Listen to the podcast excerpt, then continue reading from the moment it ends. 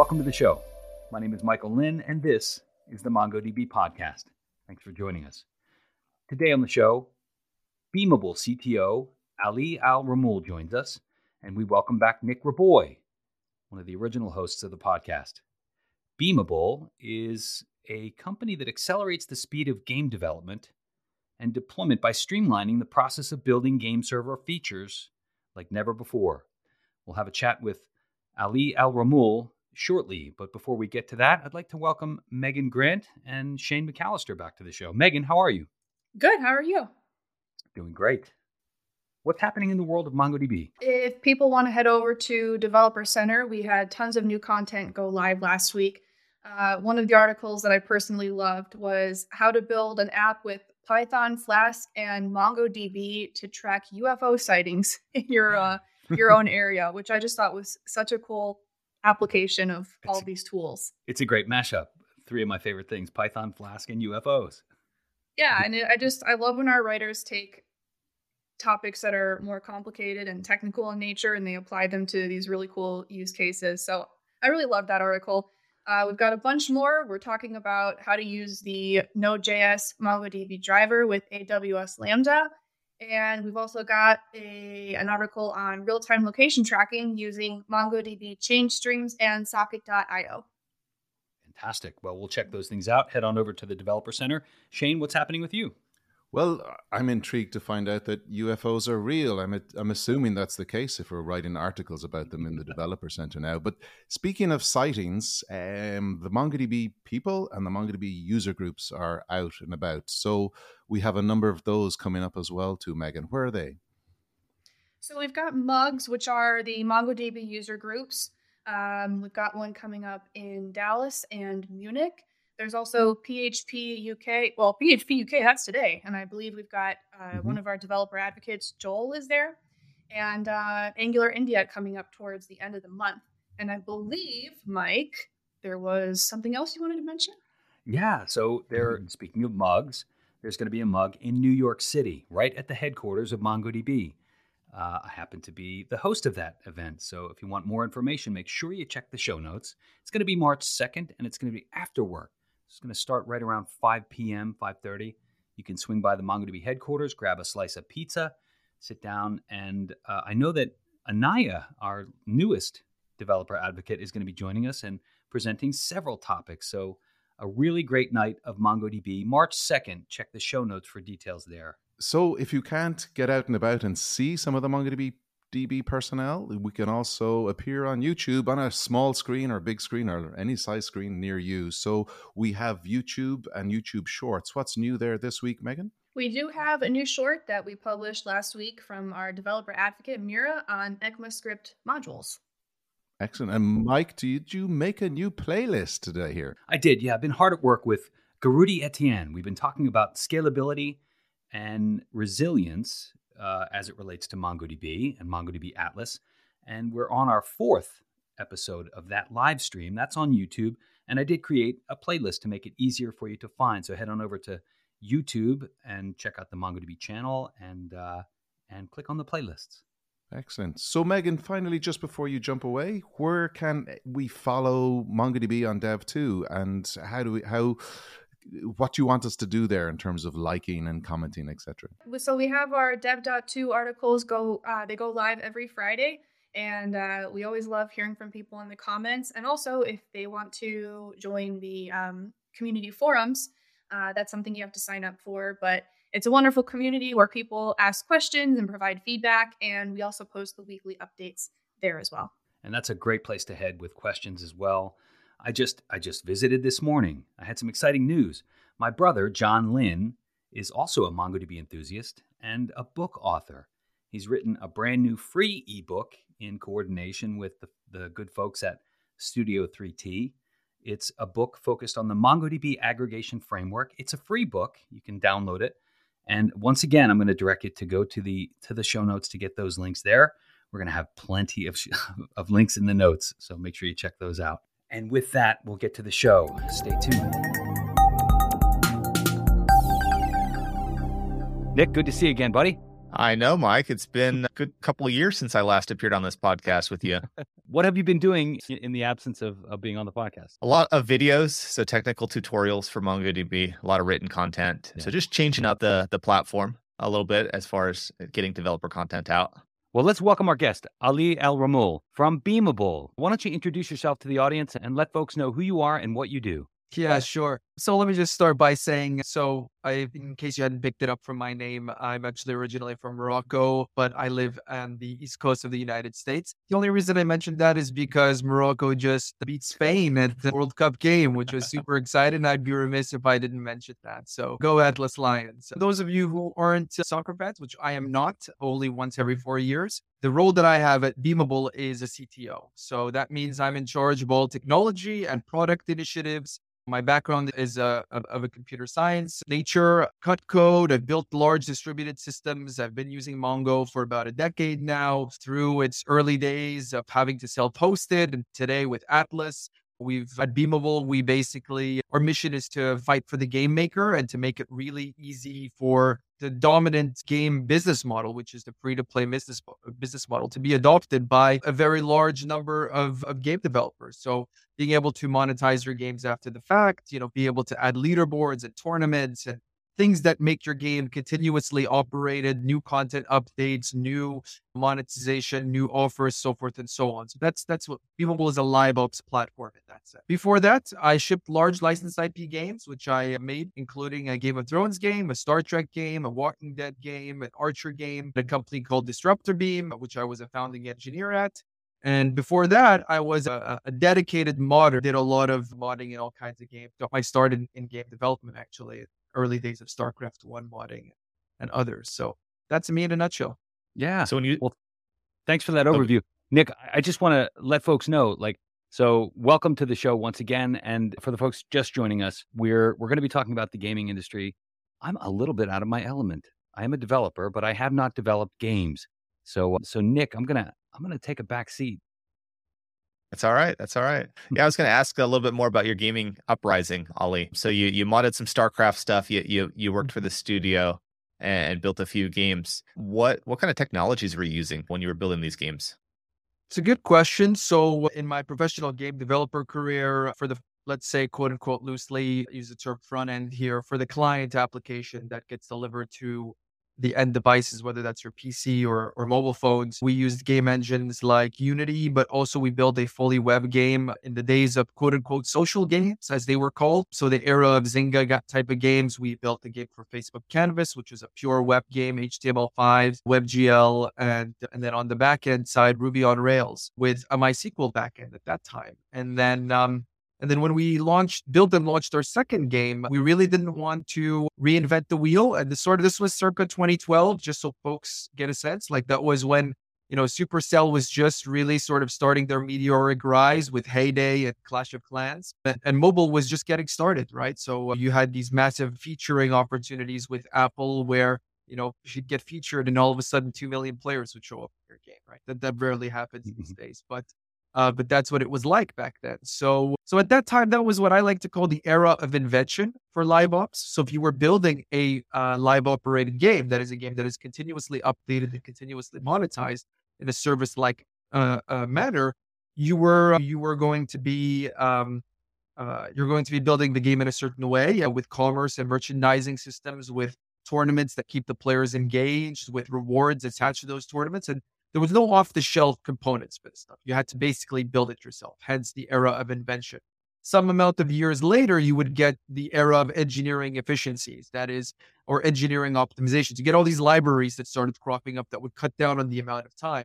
And then Beamable, the era that Beamable showed up in, is the era that's creator centric, right? So we want to be, we want to allow like an individual uh, developer, you know, who doesn't have a DevOps team, who doesn't have you know these large infrastructure teams to be able to build these kinds of experiences so so to sort of bring it back to your question the first game was WebGL HTML5 with the Ruby on Rails backend. The second game was a Unity engine game with a uh, a Ruby on Rails backend, but also a generalized layer, which which was our live the beginnings of our live ops platform, which was coded in Java and Scala with a Mongo database as its as its primary general purpose database.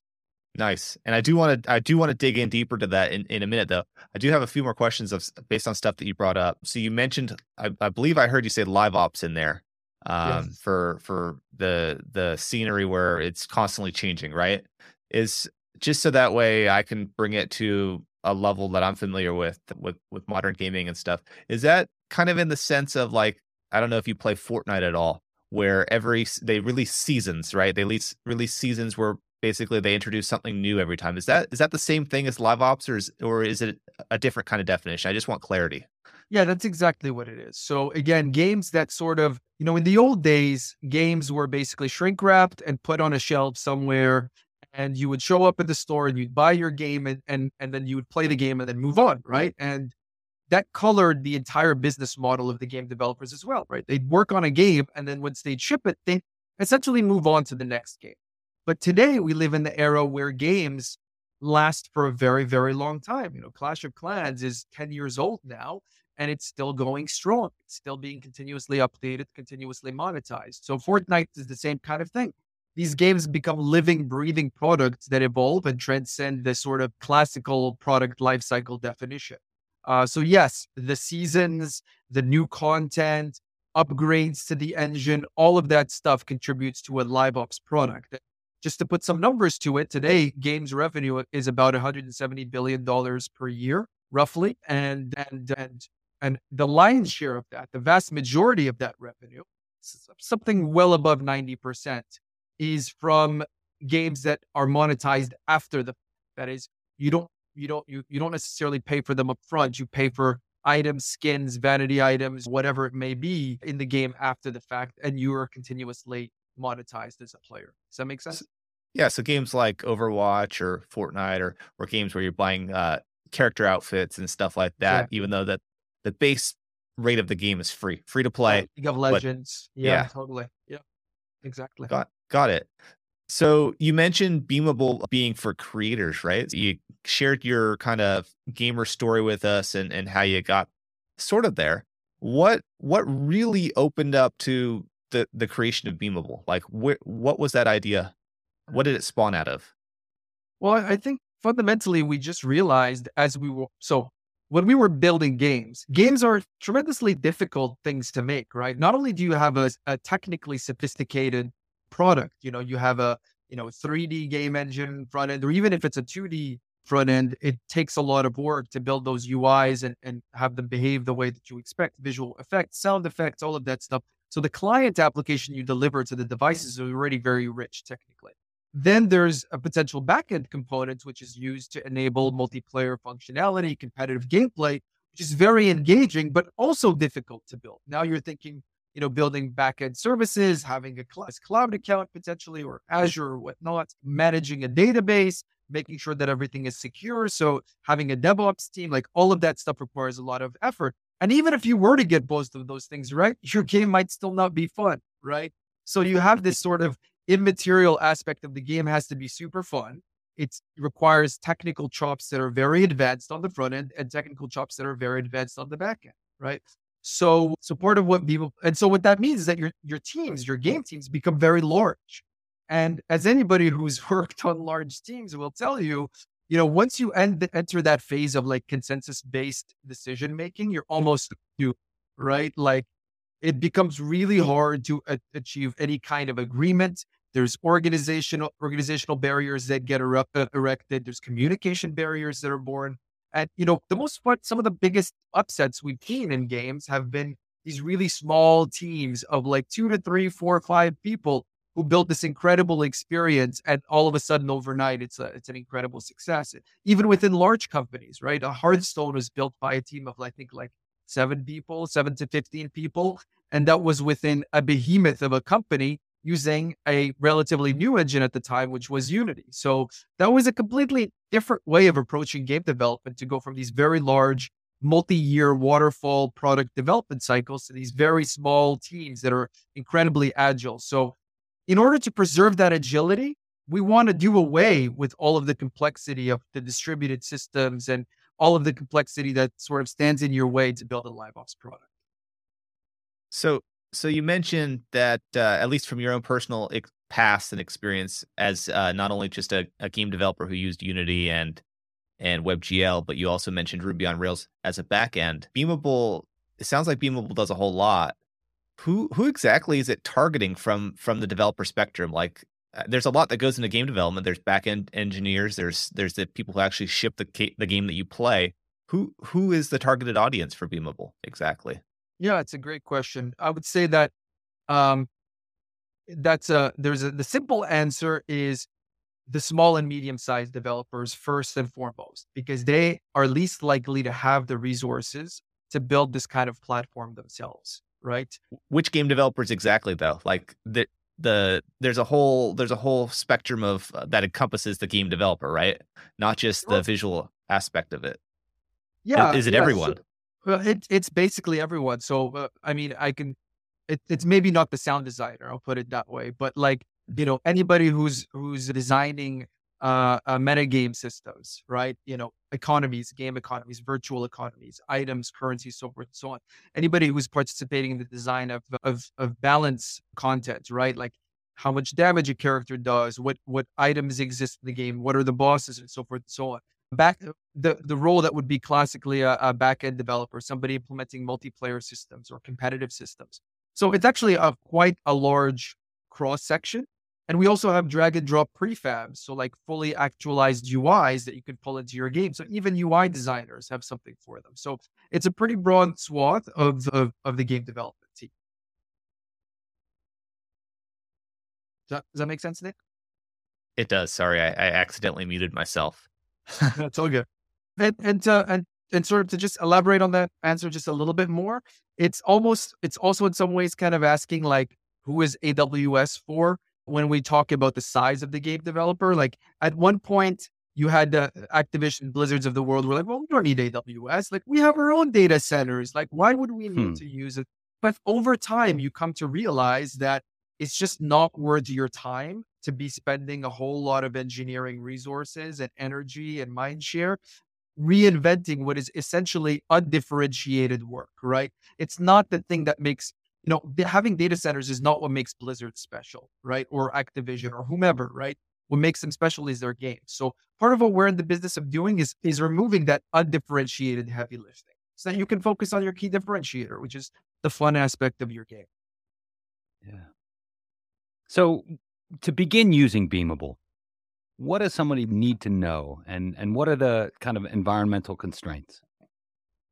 Yeah, so good question. We um so we have we have a a package for Unity, which is readily available. You can download it from the Unity Asset Store. We're a ver- verified solutions partner, and and you just go inside of Unity, you open up the package manager, and uh, and you can install it from there, or go to the Beamable website, or go to the Unity Asset Store. Uh, then there's we're actually working on an Unreal SDK right now, uh, which is on GitHub on our uh, public GitHub, which uh, Unreal developers can start experimenting with and give us feedback. And then we've also had situations where uh, people are building their own game engines or have a custom game engine in C++ or or or are using a game engine we don't explicitly have a package for. And so we have actually a uh, an open API spec that is a definition of all of Beamable's APIs published on our on our docs website. So you can actually invoke our APIs for all the backend services uh, directly uh, from via HTTP web, web requests. And you can also generate, because that open API spec is public, you can also generate your own SDK in whatever language you choose. And what are some of the real common features that right out of the gate people are going to be be looking to use from Beamable? Like a, a leaderboard? Like what are what are some of the really key features? Yeah, so a lot of people love uh, pulling in leaderboards first, uh, commerce offers. We also see a lot of people love using our content system. Mm. Content mm. is just sort of the ability to deliver new content over the wire. So you don't have to force, and we've all seen those annoying update prompts. Like you can't use the app anymore. Go to go and update the app, right? Like part of avoiding that every anytime you throw that kind of prompt in front of players, some percentage of those players will never show up to your game again, right? They will essentially churn. So being able to update content over the wire is is is of paramount importance. Uh, and it's also important in the case of bugs. If you were to release some content with a bug, be able to update it over the wire is super important. So mm. our content system is very popular. And then we also have a whole identity system to so that players can manage their account. Facebook login, Google login, sign in with Apple. Uh, you can drag and drop a prefab into your game, and you basically have that functionality and it's GDPR compatible. If players want to forget their accounts, they can do that. And that's that's just a lot of game developers find that super useful because nobody gets into games to implement login with Apple, right? Like it's just not the priority. So being able to provide that functionality out of the box is it just helps developers focus on on what really matters to their games. In, in regards to the content uh, management system uh, stuff that you that you're doing in there, I think that's what you called it or something similar. Sorry to interrupt you, Mike. Is it the assets that they're able to ship over the wire? Is it just like multimedia assets, or do you actually get to make revisions to your code and have that applied in in real time? I guess the Good limitation. question. Yeah, good question. So uh, we do not allow code updates, and that's not really a limitation on our side so much as it's a limitation, oftentimes, a of the game engine because a lot of the client code is uh, is actually at the game engine level, but also it's a limitation of the app of the app stores themselves. Often do not like the idea of code changing within clients. Uh, and that's because malicious code could be injected over the wire and it could uh, skip over the approval processes that App Store curators such as Apple really do care about. So, uh, so you can't do it uh, code. Uh, you can deliver over the wire any kind of structured data, such as some kind of a JSON compatible data, any kind of object data, and uh, and we have support for multimedia files, but uh, think 3D meshes, audio files, etc. But it's not currently. Uh, let's say it's in preview right now. It's not something that we have made uh, public yet. Okay, so I'm a I'm a game developer. I wanna I wanna get what I'm working on out to the world. I want to incorporate some of these great features that you're talking about. What's it going to cost me to incorporate those features from from Beamable? Yeah, it's a great question. I will just refer you to our pricing website. Uh, but there's a free tier, right? There is a free tier. Yeah, right on. So, uh, unlike some of the other companies in this space, we actually allow you to download Beamable and just try it right away. You don't need to talk to us. You don't need to reach Mm. us, pick up the phone. You don't need to email us. Just go to the Unity Asset Store or go to our website, download the package. You can start using it right away. And you could, and for as long as you're in development, you can use it for free. There are a couple of constraints there. Uh, certain services that do cost money. Once you use more than a certain amount, then you know we will ask you to pay. But uh, but the the tiers uh, are, fairly gradual. So And and hopefully by reducing the overhead associated with implementing and maintaining those things, they'll they'll see value right away. So I'm curious about your use of MongoDB. How early on in the development stage of, of Beamable did you start using MongoDB? And then I want to ask you also about the features that you're using from the MongoDB Atlas platform. Oh, sure. Yeah. We've been using Mongo Atlas from day one at Beamable, and, uh, and Atlas has been awesome. I mean, I can say that with a lot of confidence, and this is not like any kind of a- advertisement or anything like that. I, I can say it because we've been using Mongo since WiredTiger was first released, and since before WiredTiger was released, and and we operated large sharded Mongo clusters, and it was it was challenging right? Like operating databases at scale is very challenging. Uh, updating the database to a new version is is is nerve wracking, right? Because if you do something wrong, your database is down, your players can't play the game, right? So uh, Atlas made all of that trivial and made it something that we never had to think about. So base updates, failover events happen transparently with zero downtime, without any latency spikes. Mongo Atlas introduced the ability to adopt new features very readily and easily. In terms of the kinds of features we use, we've been using uh, the replica sets, the regular replica sets. We've used sharded clusters. We operate a large sharded cluster. Uh, we also have used Mongo Atlas charts. Uh, we've used a lot of the, we haven't used any of the data lake uh, functionality yet, but we plan to use the Lucene text search index capabilities, which is super cool. Uh, we use a lot of the engine functionality, the sort of deep sort of database stuff, and and we are very excited by the serverless offering, which we'd like to make greater use of and also offer to Beamable customers as a plug and play solution to the microservices functionality we provide, which is a Hmm. serverless cloud code solution. I do want to ask about those those microservices in just a second, but I want to ask a question about your Atlas uh, usage. Since so you said you used Atlas from day one, and now you're a pretty successful company. You've got a lot of gaming customers doing a, a whole heck of a lot on your service. What's what's your scaling story like for that? I mean, I assume that you wouldn't have needed much from day one, but uh, now you probably are using a lot more. Let's say that. um, Mhm. wh- what did that look like? Yeah, Yeah. so I mean, uh, it's a great question. It's not a simple answer, but I would say, you know, I think we've we have kind of two flavors of deployments. Uh, we have dedicated deployments. We have certain customers that come to us and say, "I don't want to share." Right? Like, I just want to want my own dedicated Mongo cluster, and I want you to manage it for me. And we're happy to do that. Uh, and then we have other customers that are like, "Don't talk to me about Mongo. I don't want to know about any of that stuff. I'm happy with a multi-tenanted solution. I just want to focus on my game." And so we provo- we the default is a multi-tenanted sharded Mongo cluster. And so we have all kinds of auto scaling rules and monitoring uh, on it to make sure that uh, as high watermarks are reached, either the cluster automatically scales vertically, or or uh, we get notified that we're reaching some kind of high, high watermark. And so there's a whole bunch of institutional operational knowledge that we've developed uh, to be really good at this, right? And and anticipate when we need to add another shard versus uh, vertically scale, when we should increase the oplog size, when we should increase increase the disk size. What's the best bang for the buck, right?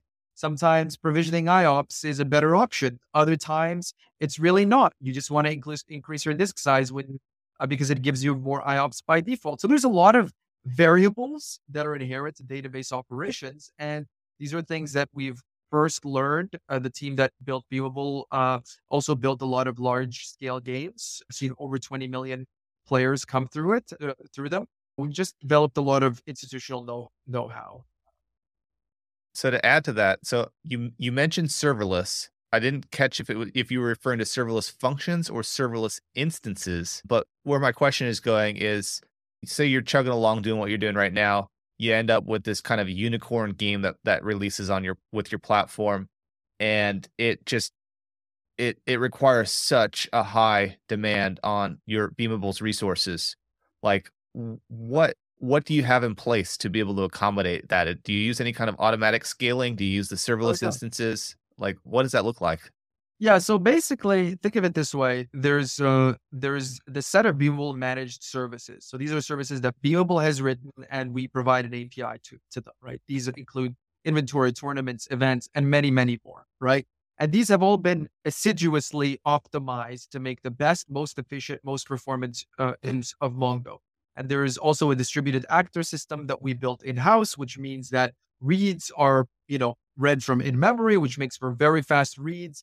And of course, we use Mongo in a way so that the writes are super fast as well. So to so to so all of our all of these managed services have auto auto uh, auto scaling rules. They elastically scale, no single points of failure, and then they'll just you know add capacity elastically based off of throughput. Hmm. Then there's uh there's Mongo itself, which is fortunately, unlike many databases, has sharding functionality, which means you can horizontally scale Mongo as well. And we've designed all of these managed services to make use of the sharded functionality. So they all have properly defined shard keys that can be ver- horizontally distributed in a way that doesn't create hotspots and so forth and so on. And then lastly, there's the custom code that our customers sometimes come to us and say, well, I want, I want to write some server code and I don't want to host it on my own accounts. I want you to host it for me. And in such cases, that's we have a serverless offering called C Sharp Microservices that allows them to write server code inside of Unity, inside of the game engine, hit a publish button, which sends that code to Beamable and then gets scheduled in a container, which gets automatic auto scaling rules to it as well.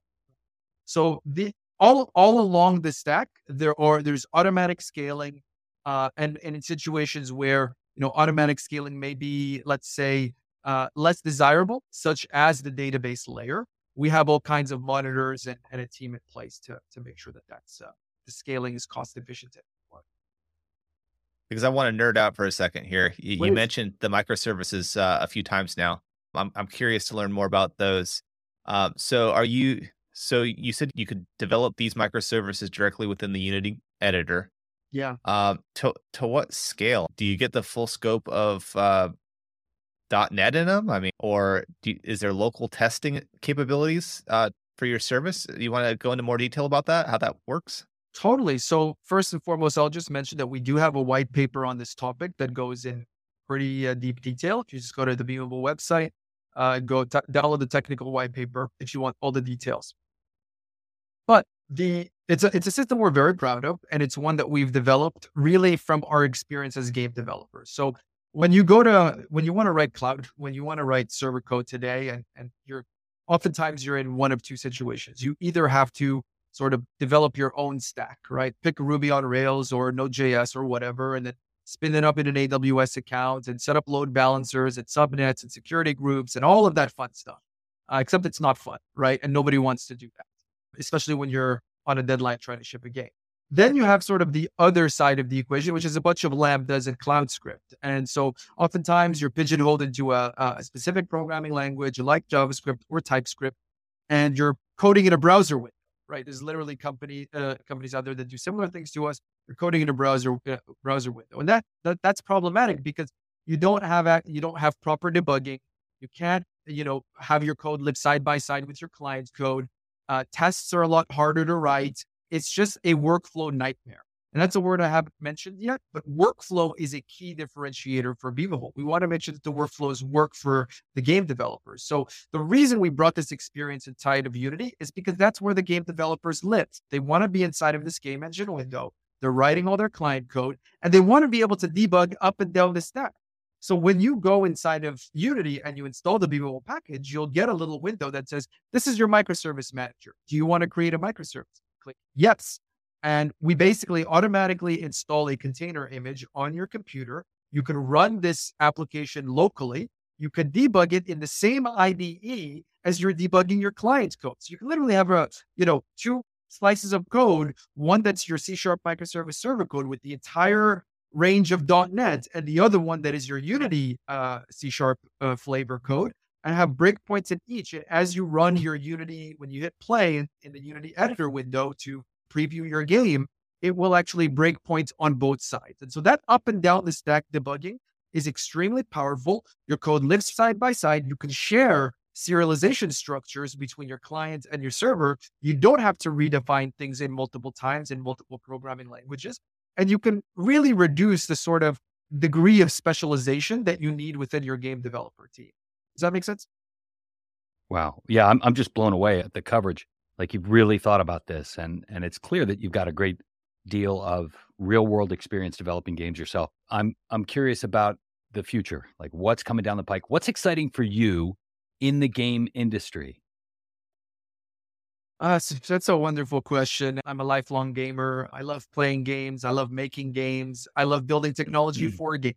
I'm super excited by the fact that it's just the beginning uh, we're still seeing double digit growth in the games industry. You know, uh, we're seeing a massive increase in not just the amount of revenue generated by games, which means more game developers enter the fray, more creativity is entering the fray. But we're also seeing just far more people who uh, 10 years ago didn't identify as gamers enter the fray. 50 year old moms playing their games and now consider themselves gamers, playing with multi generational games and, and demographically a more even distribution where you have a lot more women playing games, like 50% now, which means that you get a richer confluence of different games, more interesting mm. experiences. Uh, I was just playing It Takes Two with my wife uh, a week ago or a couple weeks ago during Thanksgiving. It was incredibly fun and type of experience that you know really didn't exist 15 years ago or so. So uh, so number one, I'm excited about that, right? Just the, the degree of inclusiveness that we're seeing in game, which is spawning a lot of creativity. Mm-hmm. Uh, and then I think I would say from a from a sort of the game developer in me, I'm also super excited by the era of creativity uh, that we're entering. You know, it used to be that you know games again, somebody who grew up abroad, it used to be the games was the purview of a very small number of companies usually quite large companies or small studios that are essentially owned by very large publishers in a small handful of countries, right? United States, Japan, you know, and so forth. Uh, but today, it's a truly international field. You're seeing game companies getting acquired in Turkey for billions of dollars. You're seeing, you know, with some of the top game developers in the world are in small Scandinavian countries, right? Small populations. So, uh, so you're seeing this highly this this bursting of creativity as well as this uh, this growth that is including more countries, more people, uh, uh, more types of games, and uh, and it's only the beginning because now you even have very small teams, teams of one to five people, building games that could become blockbusters. Right, with the advent of the app stores, the distribution problem has essentially been solved to a large degree. So that's all very very exciting to me, and the part that I'm hoping that we can do when we talk about fighting for the game maker at Beamable. What we really care about is allowing, you know, the small, allowing these sort of the Davids to really take on the Goliath, mm. right? Like allowing the small one to three, four, five person teams to build experiences that you know are unhindered by resort the need for very large resources or very large teams, right? So, uh, and I think Roblox, uh, this is a trend we've seen sort of across the board, right? Like that, that ability. You see it now in the AI generated art, right? You see it in, you know, in the way that, uh, that Stripe and Shopify have enabled, you know, individuals to sell things online in ways that were unprecedented 20 years ago. So that's what I'm excited about. In some ways, the democratization of the creative endeavor to an yeah. ever gra- grand, greater and ever more diverse body of creators. Yeah, I love you, that. You mentioned a lot about these indie indie studios, and I I, I agree with you. There's uh, they're resonating with me. Like think of like, uh, and I'm sure you've probably played or at least heard of some of these games, like Stardew Valley.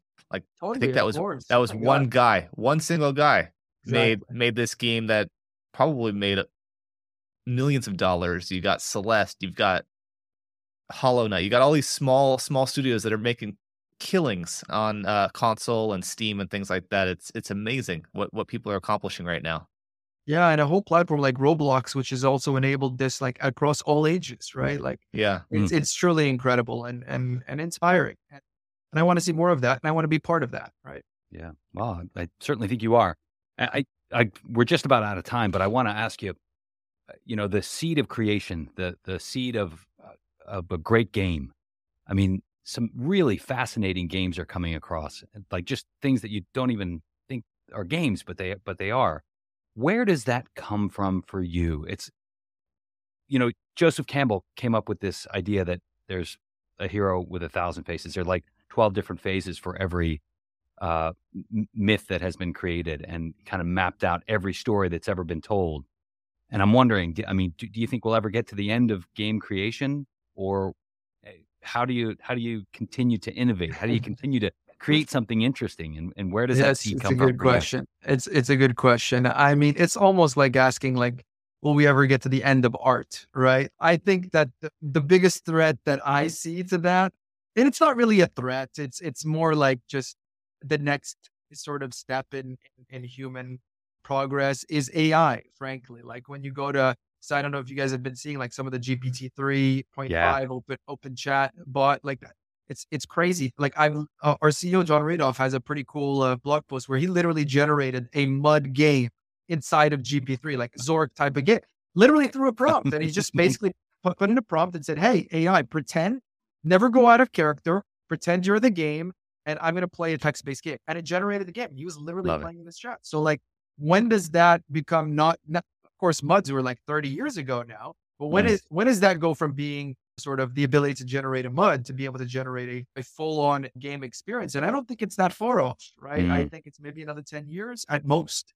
Uh, with GPT-4 on the horizon in 2023, we'll see what that looks like. So I, I don't really think that there's necessarily an end to it. I think it will continue and continue. The tools will just change, but it'll be interesting to see how AI changes the landscape there. Yeah. Well, Ali, thank you so much for joining us today. Is there anything else you'd like folks to know about Beamable, about yourself? I would say check out our Discord. Come hang out with us, whether you're making a game or not. Like, we're always happy to hear about your experiences. If you are making a game, come join us. Tell us about your game. Uh, if you need a live ops backend, try out Beamable. Let us know your thoughts. Like, we consider ourselves first and foremost game developers. We we're doing we're building Beamable because we saw a gap, and at some point, everybody expects that we'll go back to making games. At least some of us will move on and make games, and we wanted to create Beamable first so that we would have this tool chain uh, for when we go back to doing that. So, uh, so come say hello. Nic, anything further? No, I, I love the conversation today. This is great. The links for Discord and etc. Will, will probably show up in the show notes, right, Mike? Absolutely. Yeah. Awesome. Good stuff. Thanks, everybody. Have a great day.